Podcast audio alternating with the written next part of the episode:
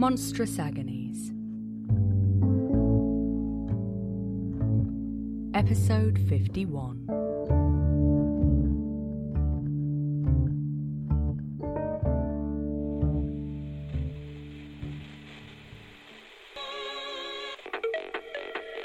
Infections desperate need.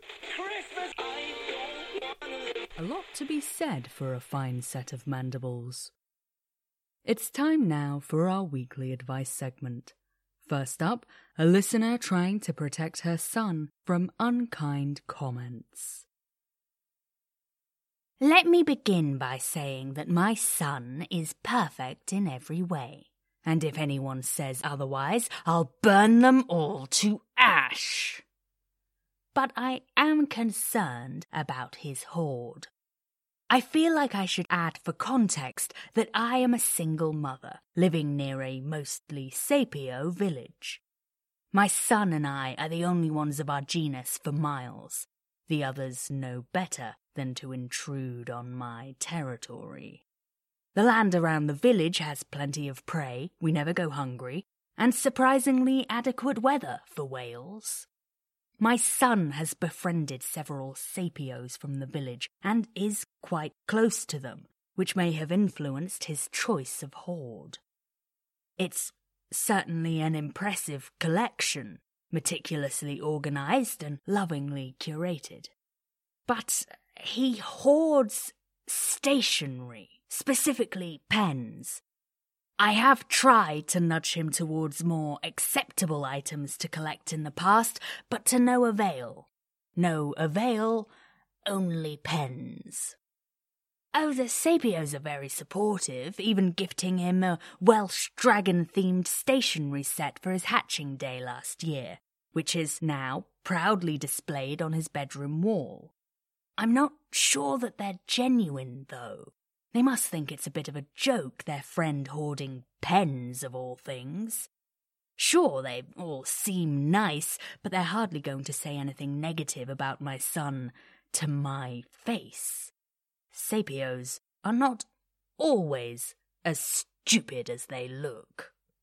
And no, this is not me getting worked up about a Sapio's opinion. I'm worried about what happens when he meets others of our genus. They'll never take him seriously. I can't bear to think about what they'll say to him. At least his Sapio friends aren't bold enough to call his hoard ridiculous to his face. Hatchlings his age, though, are ruthless, and I won't be able to protect him when he's old enough to leave and find his own territory. He's so proud of his hoard, too, and I can't find the heart to break it to him that one day he's going to have to grow up and find something more respectable to collect. I'm just so worried about him. I want to protect him and his future reputation. But I also want him to be happy. I don't know what to do. I think you're focusing on the wrong question here, listener. The issue is not how to break the news to your son that he needs to hoard something more respectable. The issue is how you teach him the skills and resilience he'll need if the world proves less kind than you hope it will be.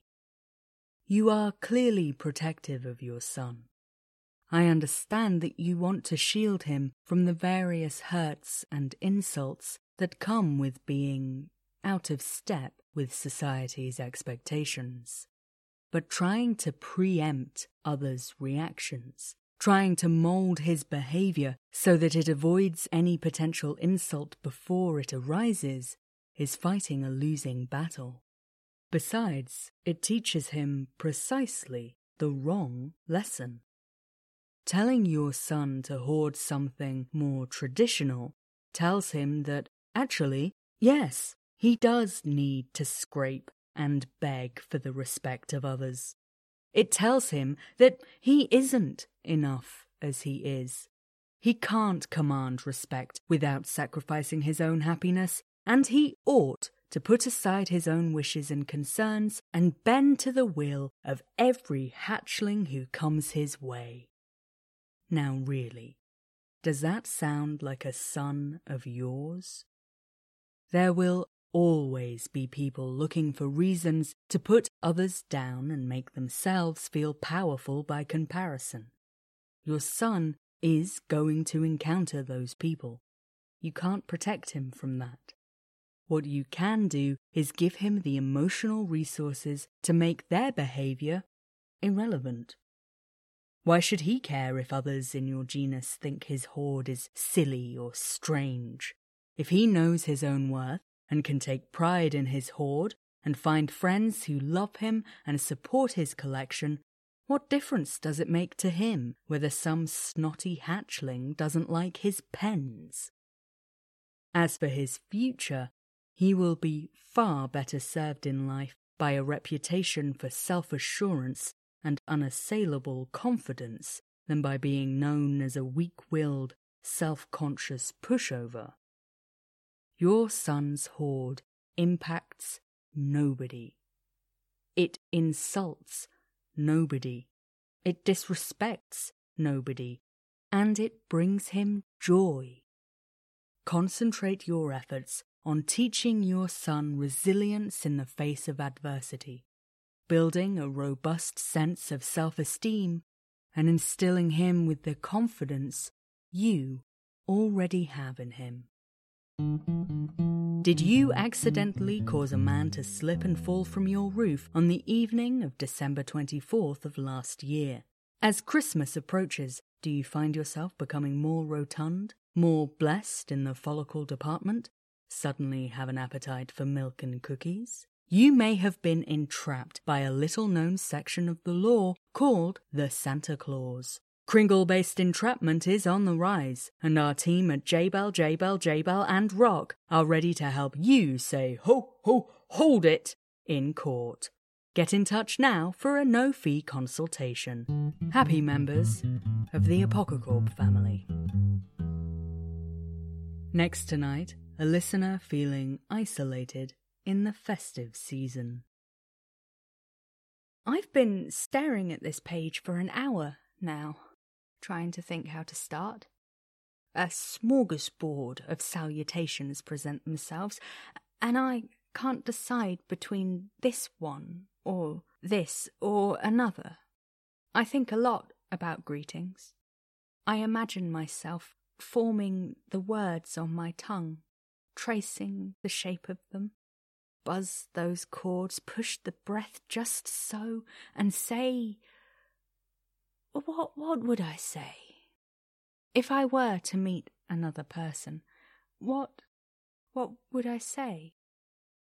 Hello is nice, from Old German meaning to fetch, of all things. Hello, fetch yourself, bring yourself to me. Good morning, what a lot of things we do use good morning for. Now you mean that you want to get rid of me and that it won't be good till I move off. Funny how the, the time based ones have their own feeling, isn't it?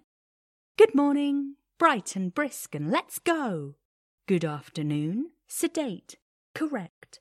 They'd say that to you in a, a library, I think, or a, a, a museum. It's always afternoon in museums. Good evening. Well, that one's irresistible. I don't know when it'll be when you get this. I know you read them at two o'clock on Thursday morning, but that's an hour that could go either way. Good morning, technically, but also very much the night. Hail and well met. We are meeting well. We are good at meeting. We are doing it right. Welcome. You came here well. I like that best, but it would only work if the person I'm meeting is coming into my territory, and I'm not sure. Hmm. I was going to say that I wouldn't be happy if they came here, and we were two together with no way back to the rest. But two is a world away from one. Two here would be an entirely different proposition. If one could come to me and make me two, I should feel entirely different. I'm. I'm alone. I'm. I'm all alone here. It seems like the world, the streets, the cars, the twinkling decorations. But I can't see who put them up. Whole houses draped in lights. Who hung them? I'm alone here. It started slowly.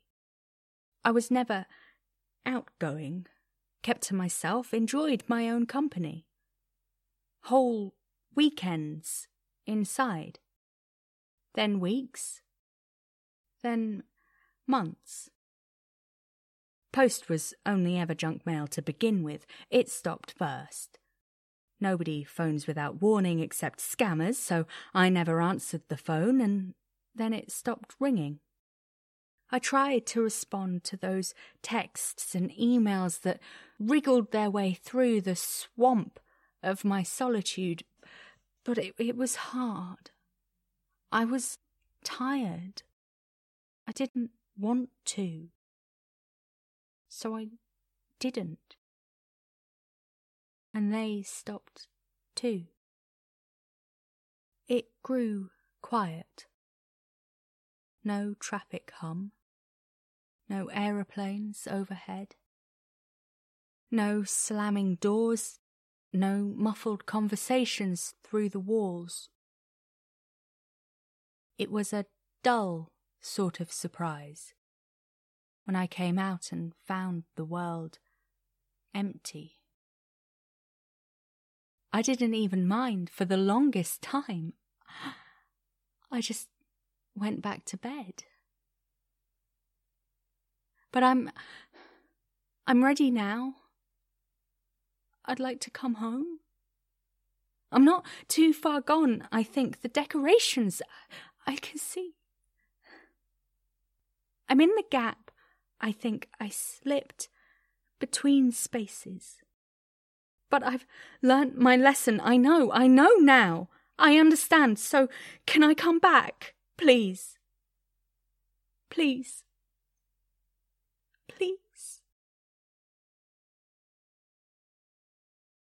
You're not alone in being alone, listener. You have found yourself in an existential slipstream as a result of your emotional connection, or lack thereof, to the reality that you are more used to. These things happen. What's important is how you deal with it. My advice is threefold. Firstly, I encourage you to take care of your mental well being during this period of isolation. You seem to be ruminating on the negatives, imagining how things would be different if you had company, or begging to be allowed to return to your usual plane of reality. Instead, take notice of the positives. I'd like you to try and find three things each day to be grateful for. You might even write them down and put them up around your house where you can see them in your lower moments and remember that, hard as life is right now, it's not all bad. This isn't about denying your struggle or pretending that things aren't very difficult for you right now. But the way we talk about our situations, even just to ourselves, can have an enormous impact on how we feel. If you wake up in the morning and say to yourself, Today will be a horrible day, because I am trapped in a hollow, emotionless otherwhere with no company and little hope of returning. Well, you're very likely to find evidence for just such a day. But if you wake up and say, I am here and I will make the most of it, you're setting yourself up for a quite different experience. Secondly, Consider what practical steps you might take to connect with people despite your challenging circumstances. Real time chat may not be possible, but an online forum might provide the outlet you need. Your letters clearly reach their destinations. Why not reach out by post? Write to an old friend, or sign up for a pen pal service and make new ones. You could start with a note to your local library asking for advice on groups in your area. Even a small connection will help mitigate against the isolation of your current reality. I don't know the intricacies of your situation, whether it was brought on by a thaumaturgic stress response, or perhaps inflicted on you by some kind of vengeful deity. But it seems likely that as you reconnect with the world, the world will reconnect with you, and you'll be back to your usual realm of existence sooner or later. That brings me to my third piece of advice laying down precautions so that this doesn't happen again. When you return, please resist the urge to fall back into old habits. Think of social contact as a kind of long term medicine that you take to ward off the unhealthy, isolating tendencies you've been prone to. If you feel better when taking your medicine, that doesn't mean you didn't need it to begin with. It means it's working. Stick with it. Keep active, connect with your community, and try to take as much notice as you can of the world around you, especially the positives. You may lapse here and there, slipping into the soft embrace of the hollow space between realities where nothing hurts because nothing matters. But remember, that place is temporary, and your community is here with open arms for whenever you return. The Night Folk Network, everywhere, every when, on 131.3 FM. That's all for our advice segment. Now, in the wake of this week's midwinter celebrations, our monthly book club is taking a break from its usual novels with The Shortest Day a poem by Susan Cooper that celebrates.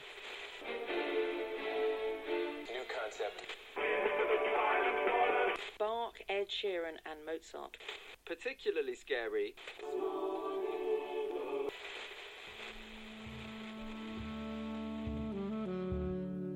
Episode 51 of Monstrous Agonies was written and performed by H.R. Owen. Tonight's first letter was based on a submission by Ghost, and this week's advert came from Sophie. Thanks, friends. See the show notes for how you can submit your own letters, suggestions, and ads. Hello, and welcome to our latest supporter on Patreon, Evie Bun125. If you'd like to support the show, you can pledge as little as £1 a month at patreon.com slash monstrousagonies or make a one-off donation at ko-fi.com slash hrowen. You can also help us grow our audience by sharing with your friends and familiars and following us on Tumblr at Monstrous Agonies and on Twitter at monstrous underscore pod. This podcast is distributed under a Creative Commons Attribution Non-Commercial Share-alike 4.0 international license. The theme tune is Dakota by Unheard Music Concepts. Thanks for listening, and remember, the real monsters are the friends we made on the way.